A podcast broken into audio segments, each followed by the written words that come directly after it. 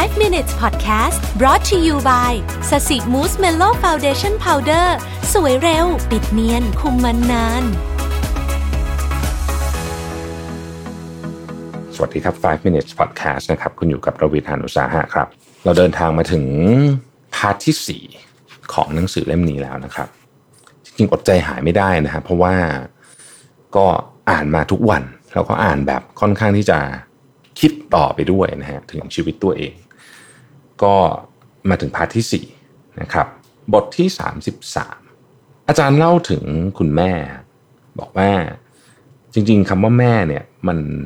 ยิ่งใหญ่สำหรับมนุษย์ทุกคนนะฮะแม่เป็นผู้ให้กำเนิดและเลี้ยงดูลูกนะครับ ความเสียสละของแม่เนี่ยมันมากเกินจะพรรณนานะฮะสถานการณ์แต่ละคนอาจจะแตกต่างกันออกไป แต่ว่าเชื่อว่า คนส่วนใหญ่จำความเสียสละของแม่ได้นะฮะแม่นี่บางคนก็อาจจะมีวิธีการเลี้ยงลูกที่แตกต่างกันออกไป แต่ส่วนใหญ่แล้วเนี่ยคนที่ปลอบโยนยามที่ลูกผิดหวังท้อแท้ก็เป็นแม่นี่แหละนะครับ แม่เอ่อเป็นบุคคลที่ช่วยค้ำจุนชีวิตของเรานะฮะไม่ว่าตอนไหนก็ตาม โดยเฉพาะตอนที่เรา ยังค่อนข้างเด็กอยู่นะฮะ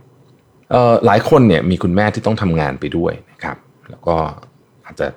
ต้องเลี้ยงลูกไปด้วยเนี่ยก็อาจจะพอจะจำได้ว่าชีวิตของการเป็นแม่เนี่ยค่อนข้างที่จะยากลำบากทีเดียว จริง ๆ ต้องบอกว่าหลายคนพอพูดถึงความสัมพันธ์กับแม่เนี่ยนะฮะก็นึกถึงว่าเอ๊ะมันมีความรู้สึกว่าแม่คอยดูแลหรืออาจจะดูแลเยอะเกินไปสักหน่อย อาจารย์ใช้คำว่าบางทีเราอยู่เหมือนภายใต้การควบคุมดูแลทุกกระเบียดนิ้ว เป็นไปตามสิ่งที่แม่ต้องการ อาจารย์คิมบอกว่าโดยทั่วไปเป้าหมายหลักของแม่ชาวเกาหลีเกือบทุกคน คือการเลี้ยงลูกให้สอบเข้ามหาวิทยาลัยที่ดีให้ได้ การที่แม่เข้าไปยุ่งและจัดการชีวิตลูกก็ถือเป็นเรื่องปกติ แม้ว่าลูกอาจจะไม่ชอบใจ แต่ก็ไม่ค่อยมีใครกล้าลุกขึ้นมาประท้วงเท่าไหร่จริงๆไม่ใช่แต่ประเทศเกาหลีเท่านั้นแม่หลายประเทศนะฮะก็ยังดูแลลูกอย่างใกล้ชิด มากๆ มันมีคำหนึ่งที่เราเรียกว่า helicopter mom นะฮะหมายถึงแม่ผู้พยายามวนเวียนอยู่รอบๆ ลูกตลอดเวลานะฮะบางคนก็ใช้คำว่า black hawk mom นะฮะเฮลิคอปเตอร์ black hawk เป็นเฮลิคอปเตอร์ที่เป็นเฮลิคอปเตอร์ทหารนะนะฮะคือเอาไว้รบนะฮะก็จะเป็นอีกขั้นหนึ่งเข้าไปนะอาจารย์บอกว่าถ้าฟังที่แม่สั่งเนี่ยก็คนส่วนใหญ่ก็รู้สึกว่าจะไม่ค่อยผิดหวังนะหมายถึงว่าไม่ค่อยเสียใจ เพราะว่าแม่คิดให้มันดีแล้ว พ่อเอง ส่วนใหญ่ก็เห็นด้วยกับแม่นะครับ แม่อาจจะคุยกับลูกว่าเออรู้จักคบเพื่อนดีๆ นะ อย่าคบคนนั้นอย่าทำตัวไร้สาระแบบนี้ ตอนที่แม่อายุเท่าลูก ถ้าตั้งใจทำก็ทำได้คณะนี้ดีกว่าคณะนั้นอะไรต่างๆนานาเหล่านี้นะครับ ปัญหาอันหนึ่งที่อาจารย์เจอน่าสนใจ บอกว่าหลังจากที่ลูกสอบเข้ามหาวิทยาลัยได้แล้วเนี่ยหน้าที่ผู้จัดการส่วนตัวของแม่ ก็ยังไม่จบลงง่ายๆนะฮะแม่ก็จะเริ่มเข้ามาจัดการเรื่องสมัครงานแต่งงานมีลูก อาจารย์บอกว่าถึงเคยได้รับโทรศัพท์จากพ่อแม่นักศึกษาบ่อยครั้ง ที่มาให้จัดการชีวิตลูกให้ผ่านตัวอาจารย์ เช่น ให้บังคับลูกให้ลงวิชานั้นหน่อยนะฮะลูกทำไมถึงได้เกรดเท่านี้นะครับ ปีหน้าลูกจะต้องไปเรียนต่างประเทศอาจารย์เมตตาเรื่องเกรดหน่อย มีพ่อแม่มากมายที่ยอมยืนต่อแถว เพื่อรอ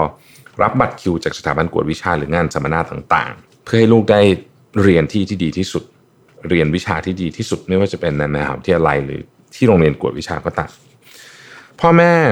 รู้ความกังวลใจในอนาคตของลูกดี แล้วพ่อแม่ก็รู้สึกว่า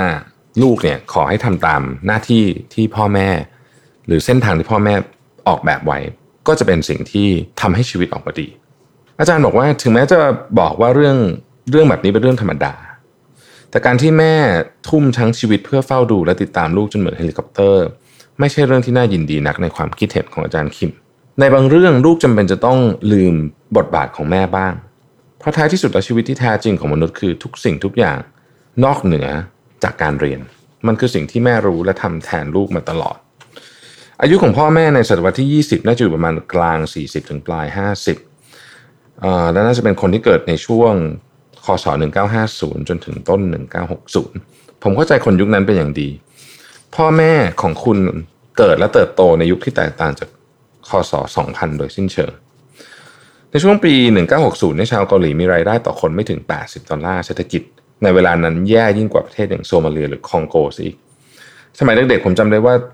ตามทางเดินมีธงชาติเกาหลีโบกสะบัดเพื่อต้อนรับการมาเยือนของประธานาธิบดีประเทศกาบอง โรงยิมต้องจ้างชาวฟิลิปปินส์มาช่วยสร้าง เพราะสมัยนั้นแรงงานชาวเกาหลียังสร้างตึกที่ทันสมัยไม่เป็น แต่ถ้าว่าในขณะนี้เนี่ยรายได้ของชาวเกาหลีสูงถึง 20,000 ดอลลาร์ต่อคน แล้วก็เป็นเศรษฐกิจพัฒนาลำดับที่ 11 ของโลก แต่พ่อแม่ไม่ได้เกิดมายุคนี้เลย เพราะฉะนั้นตอนที่พ่อแม่เกิดมาเนี่ยเป็นยุคที่ประเทศเกาหลียากจน ต่อมาเมื่อเกิดการเปลี่ยนแปลงทางสังคมอย่างฉับพลันมาก ในประเทศเกาหลีการเปลี่ยนแปลงสังคมไม่ได้เกิดขึ้นอย่างค่อยเป็นค่อยไป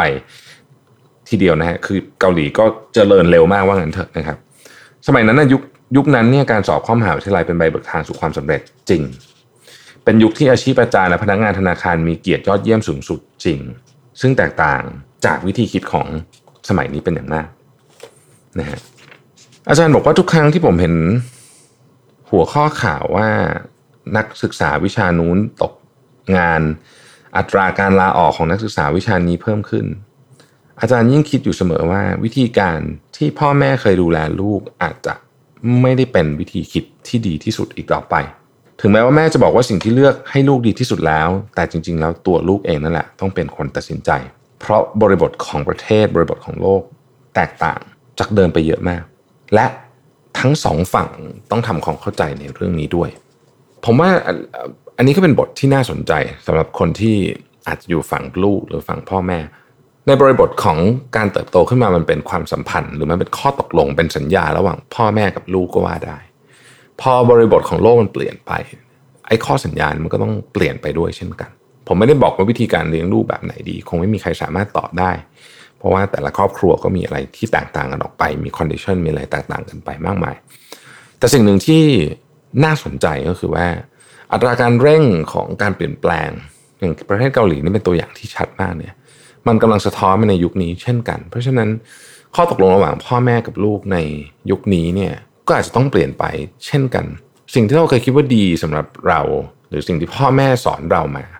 เราอาจจะเอาไปสอนลูกแบบเดียวกันตรงๆ ไม่ได้แล้วด้วยซ้ำเนี่ยฝากไว้ครับ ขอบคุณที่ติดตาม5 minutes ครับ สวัสดีครับ 5 minutes podcast presented by แป้งพับสสิมูสเมลโล